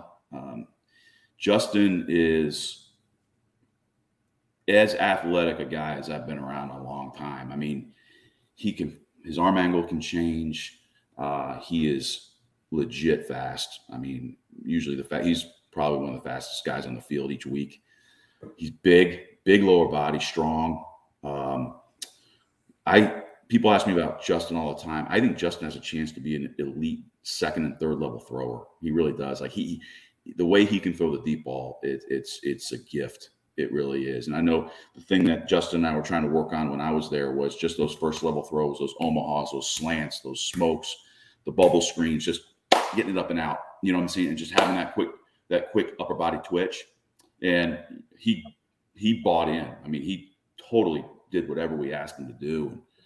Um, but that's the one thing I, would love to see Justin improve on is is just that first level up and out, you know, tight window slant that where that ball's got to be up and out quick and then still be thrown with tremendous accuracy. So um, I know he knows that, and um, I, I look, I could see him improving on that dr- drastically. I, I think he can be a good quarterback in this league, and I think he's shown the flashes and the glimpses, and it's just a matter of you know I hate to say it, but putting the talent around him because now the wide receivers are kind of banged up, offensive line not the most reliable, so it's not it's not a it's not a situation that's going to necessarily breed success. But man, I'm telling you, I'm with you, coach. I think he's got potential, untapped potential in that arm. Uh, man, I, I could sit here and, and cancel the rest of the shows and just talk f- football with Coach D here. But uh, let me ask you, I mean, what's next for Coach Flip? What are you going to be doing this season? Will you be uh, making any other tours? What's what's the plan between now and next season? What do you got cooking? Well, what's next on the horizon? There's only one person that knows that, and he is hasn't come down to me in a dream yet and told me what the next what the next next move is. But I, we have faith in, in that there is a plan, and um, we'll see. Uh, you know, it was time. It, it was time uh, to take a year and take a breather. I just had a, a, my wife just and I just had a daughter. She's two now. Congrats. Um, you know, during when I was in Chicago, I saw like I saw her half an hour a week awake, uh, and and it was just time. And um, you know, my wife was really pushing me to to take this year off. Um, really, in, in, in, a way where it wasn't overbearing, and where it's like you know, it's one of those where either you take a year off or you're I'm hitting the highway. It wasn't that at all. It was just, hey, let's just come, let's just take a breather. And um, you know, I'm I'm was very fortunate, like I said, to travel around. I don't have any plans to go anywhere this fall because I, I don't want to bother the coaching staff there when they're playing for you know game week prep. That's hard enough, and you don't need somebody else in the building there. So um, just do things like this. I like Rick. I, I can't thank you enough for having me on. I, I just love talking ball, and, and I love. Oh, we'll have you back then. I, I just love it, and and so uh, you know, I love doing things like this. I was on Sirius XM the other day for you know 15, 20 minutes doing doing a piece, and I just enjoy talking football. So uh, that's that's the plan. Yeah, this was supposed to be 15, 20 minutes, but we went a little overtime here. Uh, but no, congrats on your daughter. I have a four year old. I get it. It goes in the blink of an eye. And I do some scouting with the NFLPA Bowl. Obviously, I work with Hub, now JAKIB Sports. I've been doing the draft Bible since 2021. And uh, that's the sacrifice with this great game of football. It, it, it does put a toll and a tax on your family. And it's funny because at Penn State practice, I, I, I bumped into Coach Dinkins whose son is a tight end there for Penn State. He used to be at Rutgers. I used to see him all the time at Rutgers. I think he was with Tampa Bay as well. I said, What are you doing these days, coach? He said, Well, you know, it was either coaching or family. He's like, and, and he's got a daughter who's like an all state volleyball player. His son's now playing at Penn State. And he's like, You know, I just really wanted to be there and and have some time with my kids. And no, it's uh it's really something that people on the outside don't realize. They think, hey, man, stop complaining about working in football. But hey, when you start to grow the family and miss out on those first days of school and all that fun stuff, I mean, uh, you know, it tugs at you. So I get it.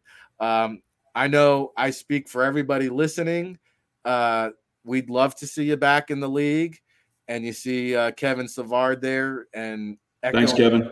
Appreciate you, man all the set- sentiments in the chat room. You're getting showered with a lot of praise, a lot of love. Uh, last one, I'll, I'll get you out on this one because, again, I go back to that Super Bowl parade. What a time! It, it, I think it's the greatest time in the city's history. Let me ask you this because, with all these expectations in Philadelphia, was there a certain point during the season, and nobody favored you guys to go all the way. But was there a point during the season where you started saying to yourself, you know, we're cooking with gas. We might have something here. I, told my wife around week 10 we were going to win the Super Bowl. Wow.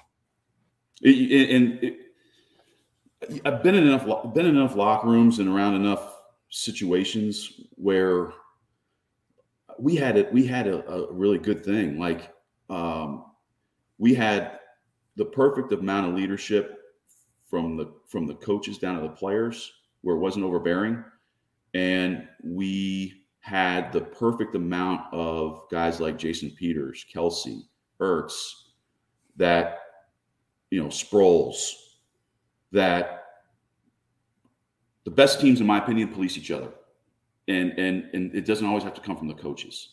We we had tremendous player leadership on that team.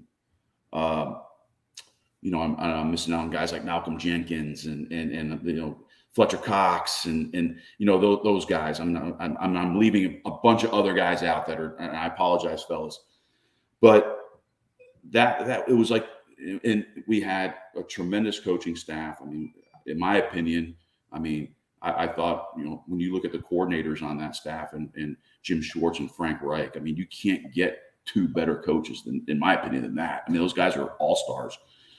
Um, then obviously Coach Pederson, awesome, you know, and, and, you know, you got Stout and Peel and Deuce and, and Mike Groh and, and just a, a bunch of good people and a bunch of good coaches. And it was just the players bought in.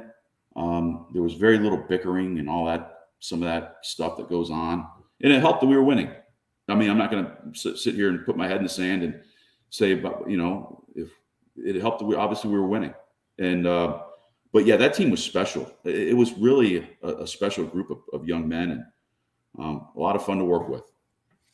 Well, hey, you've uh, really given us a lot of fun to soak in and discuss here, Coach. And hey, uh, we'll we'll talk more off the air. Unfortunately, I have a family situation that'll likely prevent me from being down at the hub in Naples there on October eighth. I was really looking forward to that one, and if I don't get down there, uh, really, really uh, look forward to hearing all the feedback from the players and the coaches and our good friend Tom Goodhines, all the folks over at the hubfootball.com.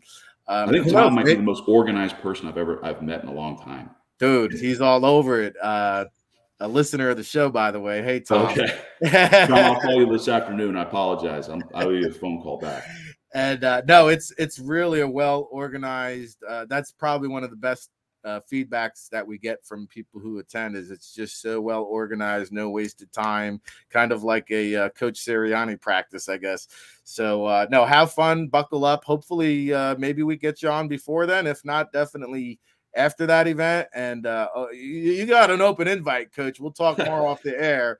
But anytime hey, you want to pop on, brother, you got it. You got the appreciate open, you. Uh, that's nice. That, that's real nice. And, hey, like I said, anytime. I got a lot of that. The only, only time is I, I have a, a, standing tea time on Wednesdays, so I just can't. I can't play on Wednesday. Hey, all right, noted. We'll be in touch. See you guys. Have a great one. Flip, John DeFilippo there.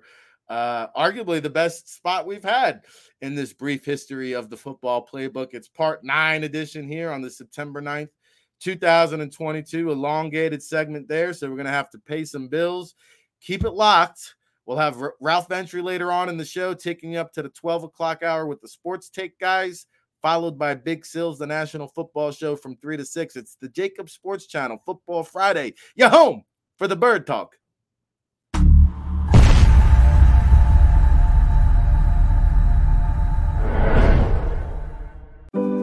My wife was in an accident that changed our lives forever.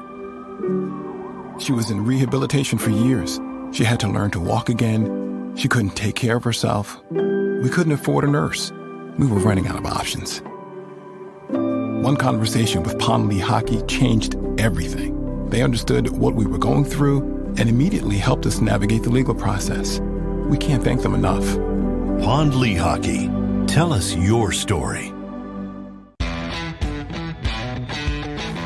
Go for the poles and the pools. Go for the oohs and the Oz. Go for the bubbles and the bubbly. Go for the story and the stories. Go for the win. Go to Ocean Casino Resort. Book your trip at theoceanac.com. It's the number one news at 10 p.m. Action News on PHL 17. Join Shari Williams, Gray Hall, Ducis Rodgers, and meteorologist Adam Joseph for all the big stories at a time that's right for you. Action News at 10 p.m. on PHL 17. I get scared sometimes. Of a lot of things. Joining in. Decisions. The dark. The dark but I once heard someone say, But as I always say, it's okay to be afraid. As long as you face the fear and keep moving forward. Wherever you are in life, count on the name trusted in insurance for over 80 years Independence Blue Cross.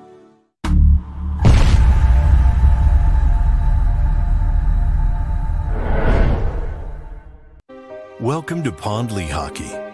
We've helped over 100,000 injured and disabled workers obtain benefits, as well as some of the biggest settlements in the state. If you've been injured at work, give Pond Lehocky a call. At Stateside Vodka, every new customer gets the world's best rocks glass, free. What's that? Uh, a rocks glass? You're telling me that bottle is cut in half? You could say that. Holy shit. And you're telling me I can get one of these glasses for free? That's right. One free rocks glass per customer with each first time purchase of Stateside Vodka. So good, it just disappears.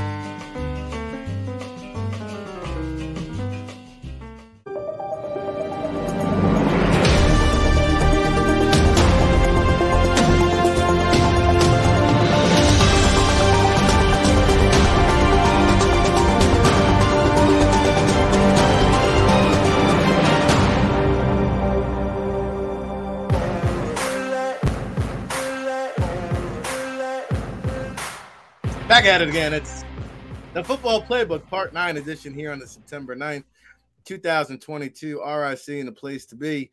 Ric Serritella, telling it like it is when it comes to the NFL draft and everything football over on NFLDraftBible.com since 2002. It's what we do, our 21st season of coverage.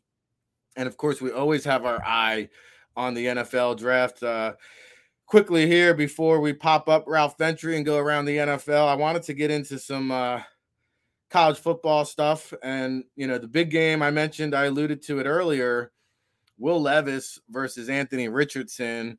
Uh, you can guarantee the press box will be full of scouts, NFL decision makers. I'm sure there will even be a handful of GMs for this one because you've got two potential first round quarterbacks. You've got two potential quarterbacks who could very well be the number one pick off the board. And so we're going to be keeping an eye on that. Like I said, uh, Florida was not even ranked coming into the season. They take care of business last week against Utah in a thrilling game. They come in now suddenly ranked number 12, Kentucky at number 20. Uh, a lot of a lot of uh, preseason hype surrounding this Kentucky squad, thinking they would do some big things in the SEC. Florida now favored a touchdown in this one. So we'll keep an eye on that. Uh, Tyler Van Dyke, I know we're monitoring as well. Uh, he's got a matchup against Southern Miss. CJ Stroud, we want to see some more, right? Now, you know, people saying, hey, well, you know, he didn't look so good in week one, but he also played a top five team. Okay, so let's give him a little bit of credit where credit is due. Tyler Van Dyke, he's putting uh, 70 burgers up on, you know, FCS squads. And Bryce Young, you know, they blew uh, Utah State out of the water last week. Let's see how they do against their old friend Steve Sarkisian uh, as Alabama takes on Texas. You know, that's going to be a fun matchup. Quinn Ewers, who you might remember started at Ohio State, lost out to CJ Stroud. Uh, he was the number one recruit in the nation at one point. So he's just a sophomore. Uh, we'll be keeping an eye on him and Hudson Card, I think, down there, and Bijan Robinson, dark horse candidate for the Heisman Trophy. Also, a potential first round pick. Uh, so just some names to keep an eye on there. NC State, Devin Leary. You know, not not exactly what we expected to see.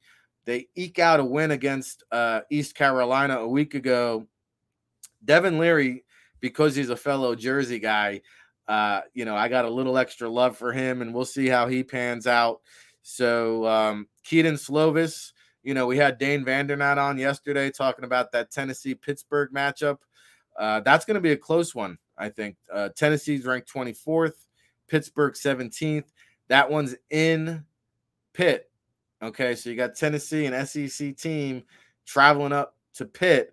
I would have really liked to see this uh, be later on in the year and see how Tennessee did in, in some December weather uh, as opposed to sub- September weather. But nonetheless, it'll be a good matchup.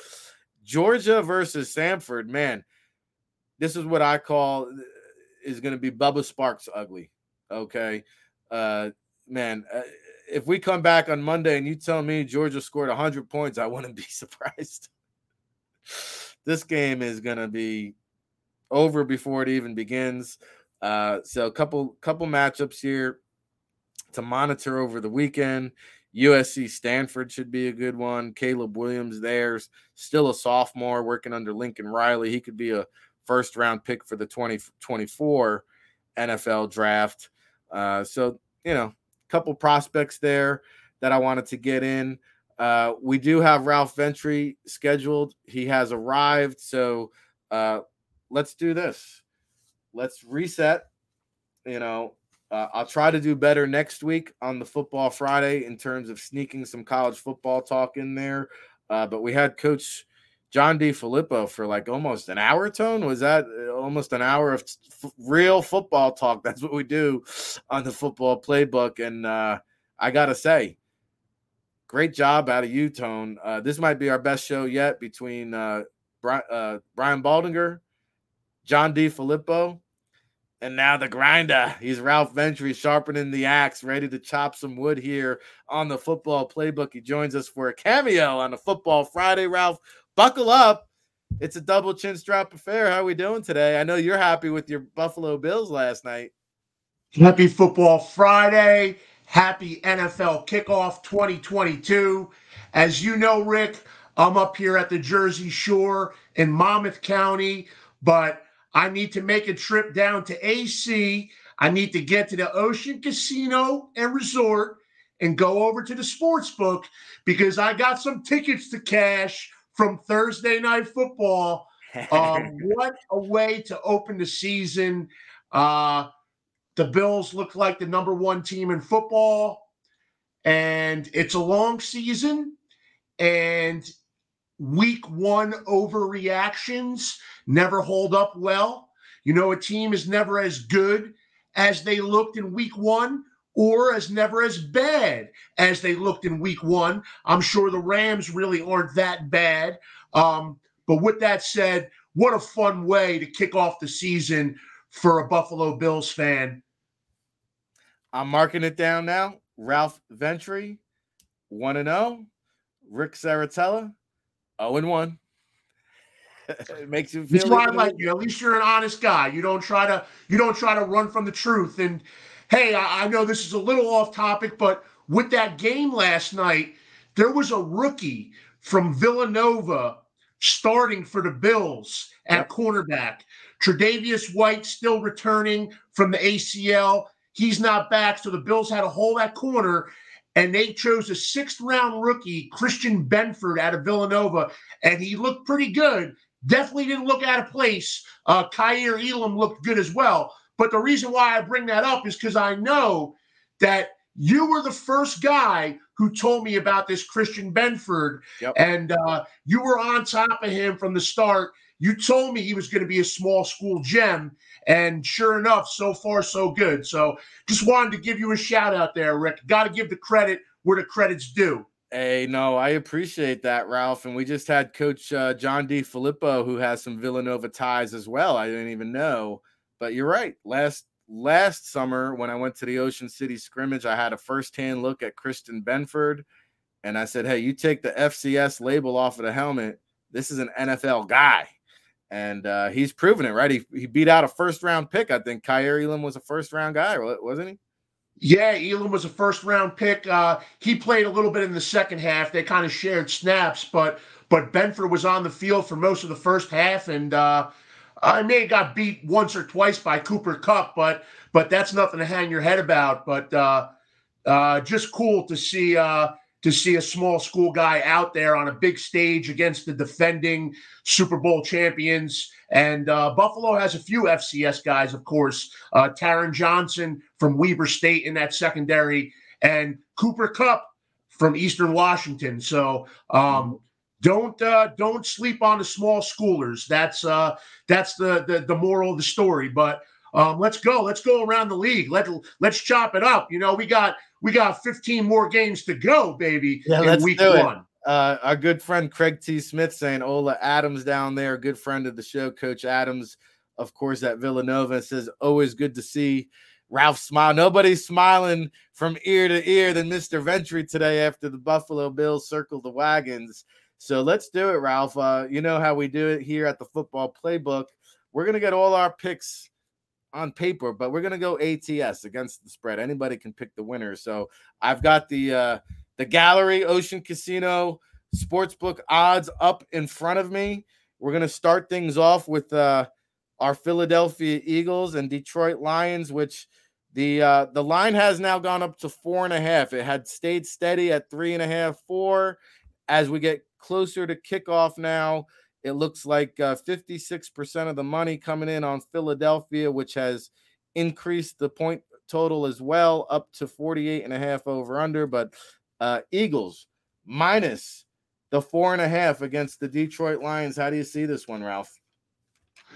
Well, I know the Eagle fans aren't going to like me. Um, I don't see an upset here, but I like the four and a half, uh, especially if they're giving you that hook there, that extra half point. I like the Lions at home, four and a half to show up. Uh, maybe I'm drinking the hard knocks juice a little bit, but uh, I can see the Eagles getting out of there with a field goal victory. Uh, I'm going to take the points on this one. To tell you, though, Rick, the one thing that scares me, and, and, and this is why I'm going to go with the Lions too. I like a lot of road teams this week, and I just I don't know if all the road teams are going to win, but I, I, I like them all. But in this one, I'm going with the home side, getting the points. Now you know the Eagles blew the the roof off the hinges against the Lions last year. It was a 44 to 6 blowout. You think the Lions have made that much improvement? I think you are. I think you are drinking that hard knocks Kool. Well, well, well, well. I, I, I'm not saying that the Lions have made that much improvement. Maybe they weren't as bad as that 44 to six score. But supposedly it is a new season, right? Uh, you know, maybe uh, Jamaal Williams. You heard him over there. So, um, but like I said, this should be a competitive game. Um, I, I I I know that the Eagles are a sound team, um, but I'm still not a believer yet in Jalen Hurts. You know, I know the Eagles are going to be able to run the ball well. I know they have a solid defense. AJ Brown is an exciting uh, addition. I mean, that's a steal. But uh, like I said, Jalen Hurts got to prove it to me first, and let's see if he can start off with a win on the road, going up against a team that they should beat. So that would definitely be a good start. All right. We'll see. Ralph's got a little bit closer. I have, if you listen to the Mac and Mac show, I was on for the last hour.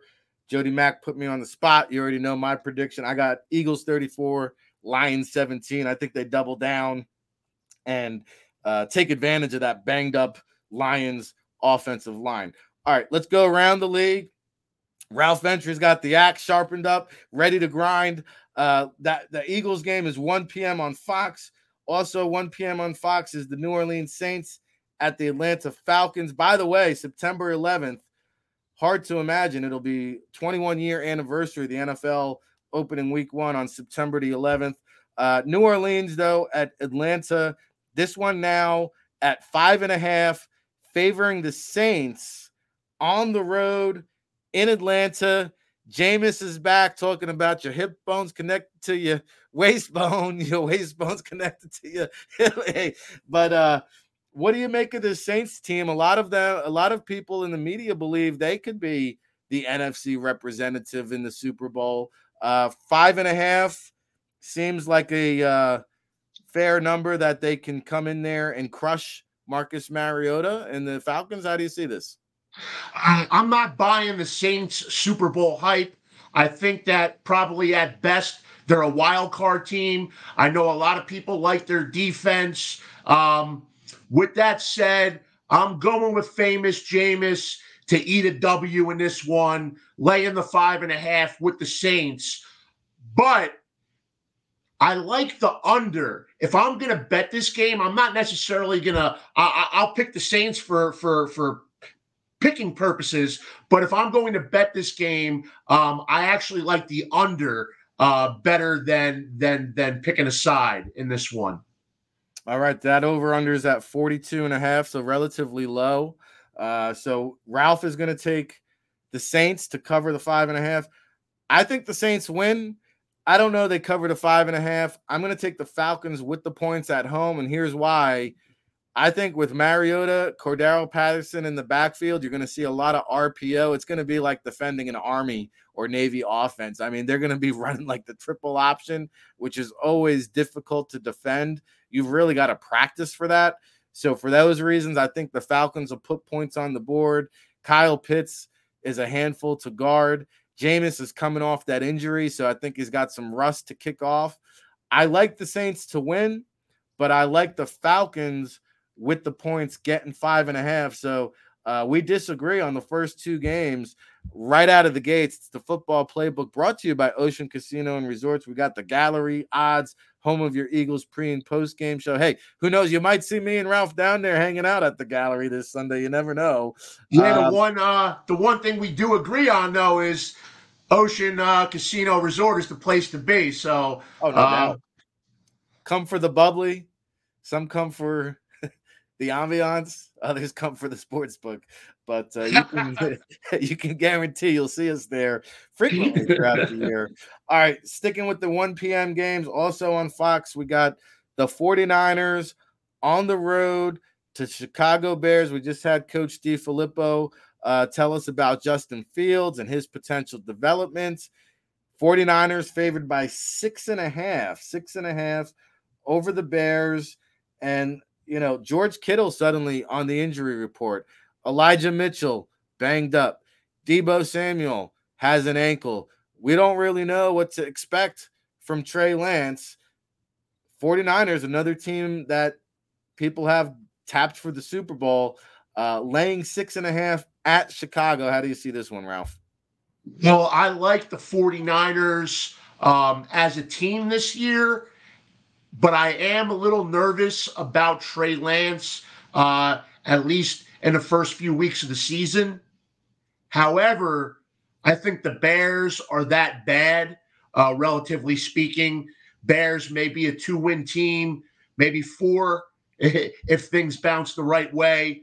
And uh, I think the Niners cover this number 49ers on the road to cover the touchdown spread.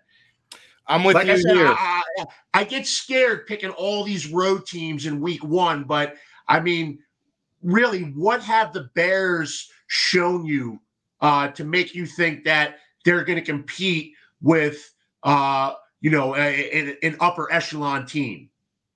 No, I I think when you have a road team favored by nearly a touchdown on the road week one, probably indicates it's going to be a blowout. And say what you want about Trey Lance he might not be ready for prime time. I think you will see Jimmy G at some point, but they should take care of business here. I'm with you. I'm going to lay the points. I see the 49ers winning by two touchdowns. So six and a half should be no problem there. That's the first game we agree on so far. We got three down. Next up, Pittsburgh at Cincinnati. The Bengals uh, currently at six and a half here, 44 and a half over under. Uh, money coming in somewhat equal here. Mitchell Trubisky, the starter and team captain for Pittsburgh. Uh, Joe Burrow coming off the appendixy appendix uh, removal. He should be good to go. A lot of disrespect still for this Bengals team who went to the Super Bowl a year ago. Nine and a half over under win total. You should hammer that over. And I would suggest that you should hammer the Bengals week one, laying the six and a half I think the Bengals win handedly here. How do you see it, Ralph? Well, I'm going to be one of those guys who uh, is looking for a little regression when it comes to the Bengals this year. Uh, I'm going to be one of those haters. Um, they only won 10 games in the regular season last year. I mean, not only, uh, obviously, a double digit win total is, is always good, but uh, they were right around that number last year, the point being. And I think people um, were a little uh, too low on the Steelers. You know my feelings on Mitchell Trubisky. I think we were at a pro day this past March and we got into a little argument. I told you how I thought that was a great pickup by the Steelers and that uh, uh, Mitchy Biscuits was going to win a few games in black and gold. Um, I think the Steelers, I, I think the, the, the Ravens win this division, but I'm going to make the bold prediction and say the Steelers finish second ahead of the Bengals. Hmm. I may be eating my words, but that's what I'm going with. And I'm going with the Steelers in week one. Give me that six and a half all day against Joe Cool and the Bengals. All right. Hey, coming from a Bills fan, I hear you. I'm not hey, there. Hey, maybe I'm a little bitter yeah. that the Bengals, yes, the Cincinnati Bengals were in the Super Bowl last year. I, I I'm, I'm not gonna lie, I could be a tad bit bitter, and I believe Joe uh, Joe Burrow is a good NFL quarterback, but uh, I'm not a believer in the defense, and I really think that on that Super Bowl run, they got a lot of things to bounce right for them. And and and hey, sometimes you know better lucky than good, or you make your own luck, whatever you want to say. Um, I just think they they come back down to earth a little bit.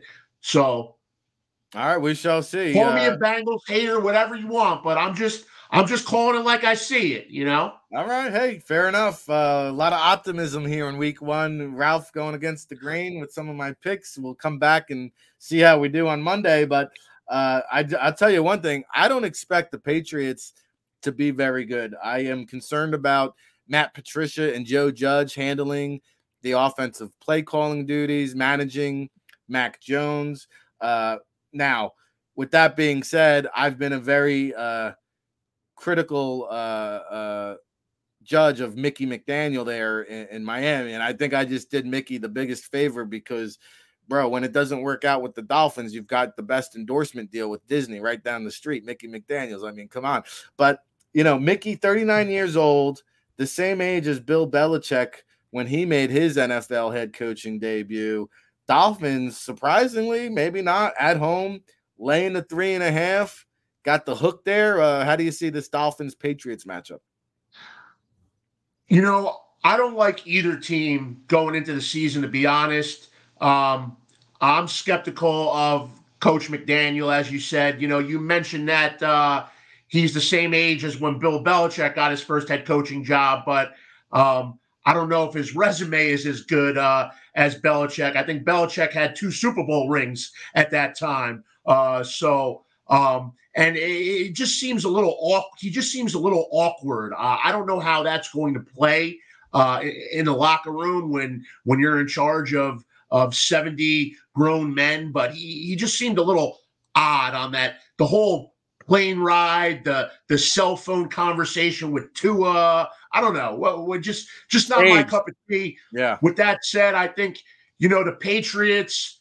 How much longer can you just back them by saying, hey, they still have Bill Belichick, you know, because they're not the Patriots anymore. Brady's gone.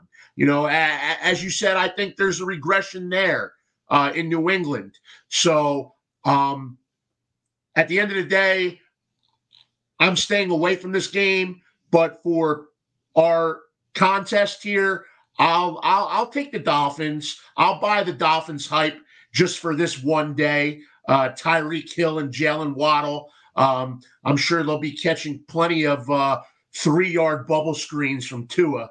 Um, so, uh, re- real exciting stuff. Well, not according to Tyreek Hill, who uh, t- t- Tua has the, the, the, greatest arm he's ever seen. So I think Tua has some pressure now to get to get him a deep ball here at some point. So uh, I, I mean, come on. I mean, does anybody? I, I'm all for supporting your teammates and and and talking up your teammates. But but does anybody really believe that? I mean, the guy just played with Patrick Mahomes. You know, he just spent how many years with Patrick Mahomes, and now he's going to come up with some silliness about how Tua has the best arm.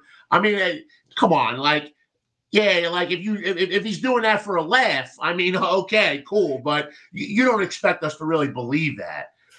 Not at all. With that said, Tua doesn't have to be Patrick Mahomes. He doesn't have to have the strongest arm to succeed. Um, but he certainly has to do a lot more than he did in the last two seasons. I'll tell you that right now. Um, because I think when the pressure's coming at him, uh, you know, a lot of quarterbacks do but but but Tua folds up. You know, he he he folds up like a cheap tent w- w- when the pressure's on him. Uh, at least at the NFL level.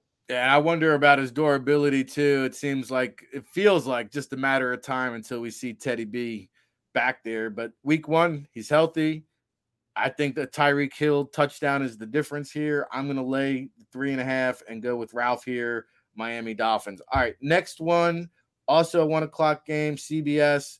Uh, news just came down the wire. I see Lamar Jackson and the Baltimore Ravens missed the deadline uh, for a contract extension. So what a surprise! Well, you know, let's get your thoughts before the prediction. Did did uh, agent Lamar Jackson blow it for player Lamar Jackson here, or? Uh, I think this is where it was headed all along. Um, they were they were not going to meet this deadline, and Lamar essentially told us um, that he was going to bet on himself this year, and he was going to take the chance, ball out, and then they would have to pay him that money. So uh, it's a risky strategy, of course, um, especially uh, Lamar tends to take a few hits uh, uh on the field.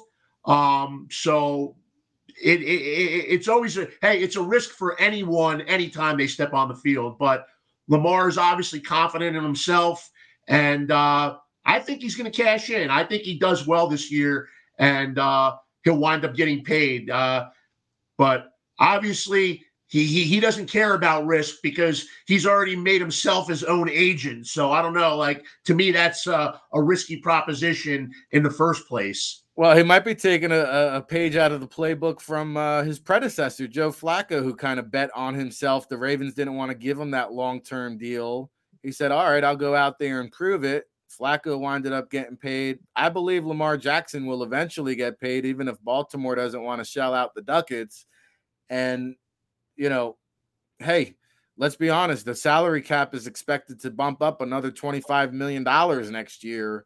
So he could maybe not only match Aaron Rodgers' annual salary of 50 million, but surpass it and reset this whole quarterback market. Now, Lamar Jackson, nine touchdowns zero interceptions, and 150.2 rating in three career opening week one starts. The Ravens have outscored opponents 124 to 49 during those three games, a plus 75 point differential. This is my lock of the week, Ralph. Lock it in. The Ravens minus seven. I'll tell you what, I'd lay the points if it was minus 27 I got the Ravens by 30. I think this is going to be a massacre. Oh, by the way, good friend Joe Flacco there behind that Jets offensive line. Good luck to you. I don't know if he makes it out alive in this matchup. I got the Ravens heavy for the RIC Ocean Casino lock of the week. Who you got? Well, you touched on the key factors right there. Uh, the Ravens tend to play well with Lamar and Harbaugh in week one. They always seem to be ready. You have an inspired and focused Lamar Jackson now uh, playing for playing for the bag, so to speak, and you have a Jets team that has been plagued by injury uh, at the offensive tackle position. You have an aging, immobile Joe Flacco as the starting quarterback. So, really, all of the indicators are pointing to the Ravens, and it scares me a little bit. But yeah, this is this is the Ralph Salvatore ATS lock of the week. Ravens laying a seven. Um, like I said, if you can find an alternate line, or rather, like you said, uh, if you can find an alternate line, I don't know if they're offering that over at Ocean Casino Resort you know, lay 14 with the Ravens and and get a better payback, get get a plus 220 payback. So um this should be uh or this has all the makings of 40 to 7. Yeah. I don't think the Jets even scored a touchdown, but uh I'm with you there. All right, our good friend Doug Pederson, uh he comes up the uh, I 95 to take on the Washington Commanders. Uh, the game this has moved from minus three and a half to minus two and a half. So money coming in. 63% of Vegas is on the Jaguars on the road. How do you see this Commanders matchup? No, I've been kind of souring, uh, um, sour on the on the Commanders of late. Um, I'm not exactly buying the, the the the Jaguars and Trevor Lawrence hype, but I do think they will be improved this year. Um, I'm going Jacksonville.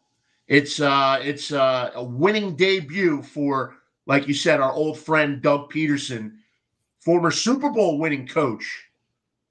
Yeah, I'm with you, and it'll be uh, Pederson versus Wentz. No love loss affair there, and I think Pederson's going to be out to prove something. I think Trevor Lawrence is going to benefit from the RPO. I think the Jaguars uh, get off the snide here in Week One. I like them on the road. I'm with Ralph. We both got the Jaguars to cover the two and a half on the road against the Washington Commanders. Ric Serritella, Ralph Ventry breaking it down with you uh, the Ocean Casino Resort Gallery Sportsbook odds. We've got all the picks for this football Friday, chopping it up and breaking it down. Baker Mayfield knows a thing or two about that.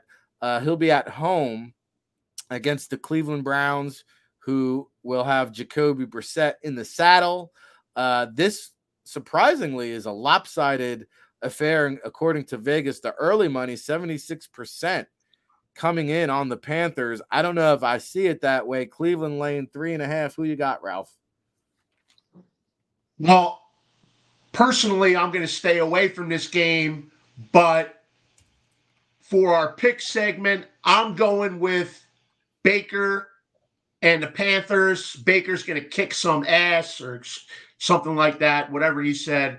Um, no, it's it, it, I, obviously the Panthers are are in a show me type season. Um, you know, I think that the Matt Rhule, Matt Rhule's on the hot seat, and uh, uh, Baker's out to prove something. Um, so really, it's now or never for the Panthers. Uh, I don't know if they're necessarily going to succeed uh, in the long run here, but um, maybe they're focused enough to beat um, a Browns team that I can't trust with uh, Jacoby Brissett um, under center. Um, with that said, uh, I'm taking the Panthers as a side, but if I were to bet this game, this is another under game for me. Um, I think two teams that are going to run the ball a lot. Nick Chubb is going to get his share of carries, uh, grind it out. Christian McCaffrey, I think um, they'll keep the clock moving, and it's a low total to begin with. And uh, the the old rule of thumb was that if a, a, a total looks looks uh, seemingly too low in week one, it's because it's two teams that really aren't going to score. And uh, I think they wind up hitting like, you know, 75% of the time. You know, like that total is low for a reason. So, uh, with that said, I'll go with one of the lowest totals uh, on the board in in uh, in week one, and that's what I'll play in this game. But uh, if you force me to pick a side, you know, Baker gets his revenge. What, what a great story that would be, huh? Uh, I'm gonna go the other way. I'm not a believer in Baker. You know, go bake me some beans or something. You don't belong on the football field. You're too much of a diva for me. Uh, I got Cleveland here. I don't think Baker Mayfield even finishes the game, which could mean trouble because I know Sam Darnold's out, Matt Corral's out. I can't even keep up with who the backup now is in, in Carolina, but I have a feeling we're going to see him on Sunday.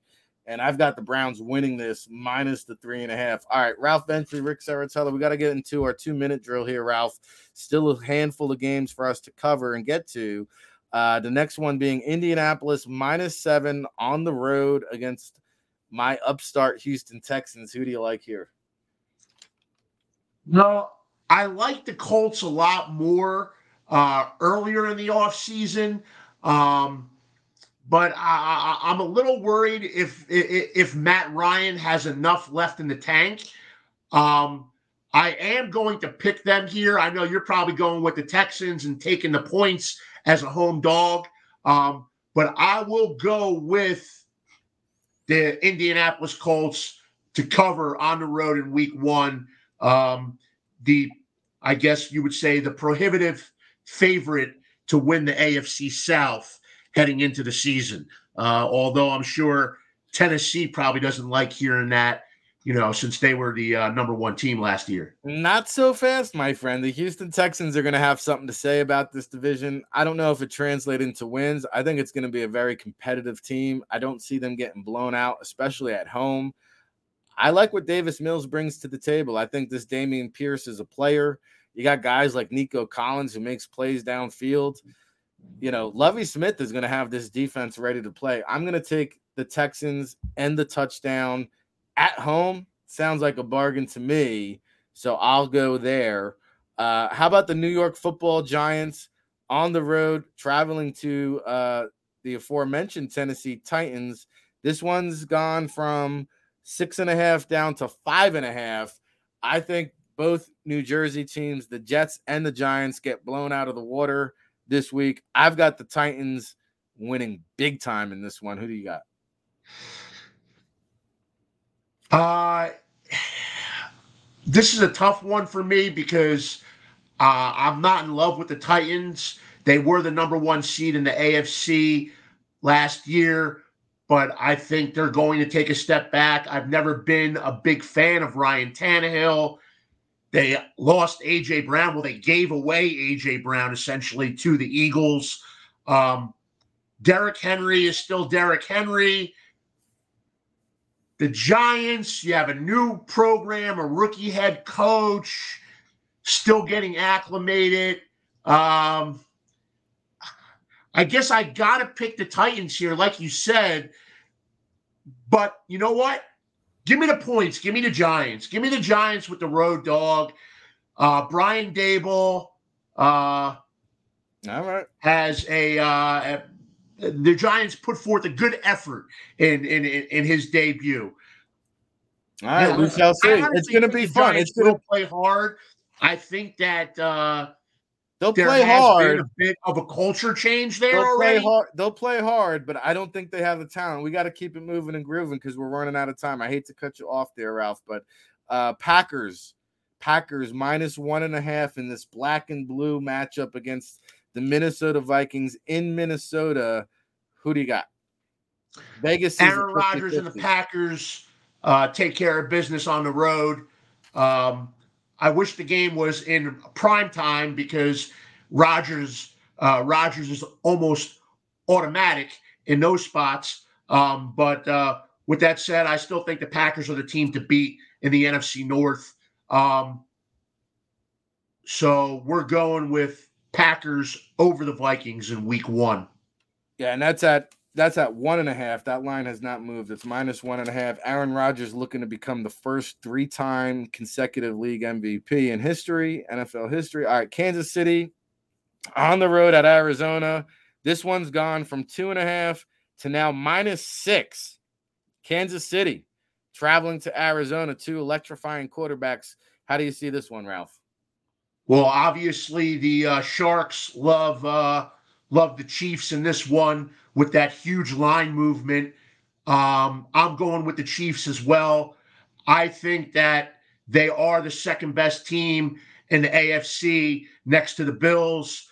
Um, I think Patrick Mahomes, even without Tyreek Hill, is still more than capable of playing at an MVP level.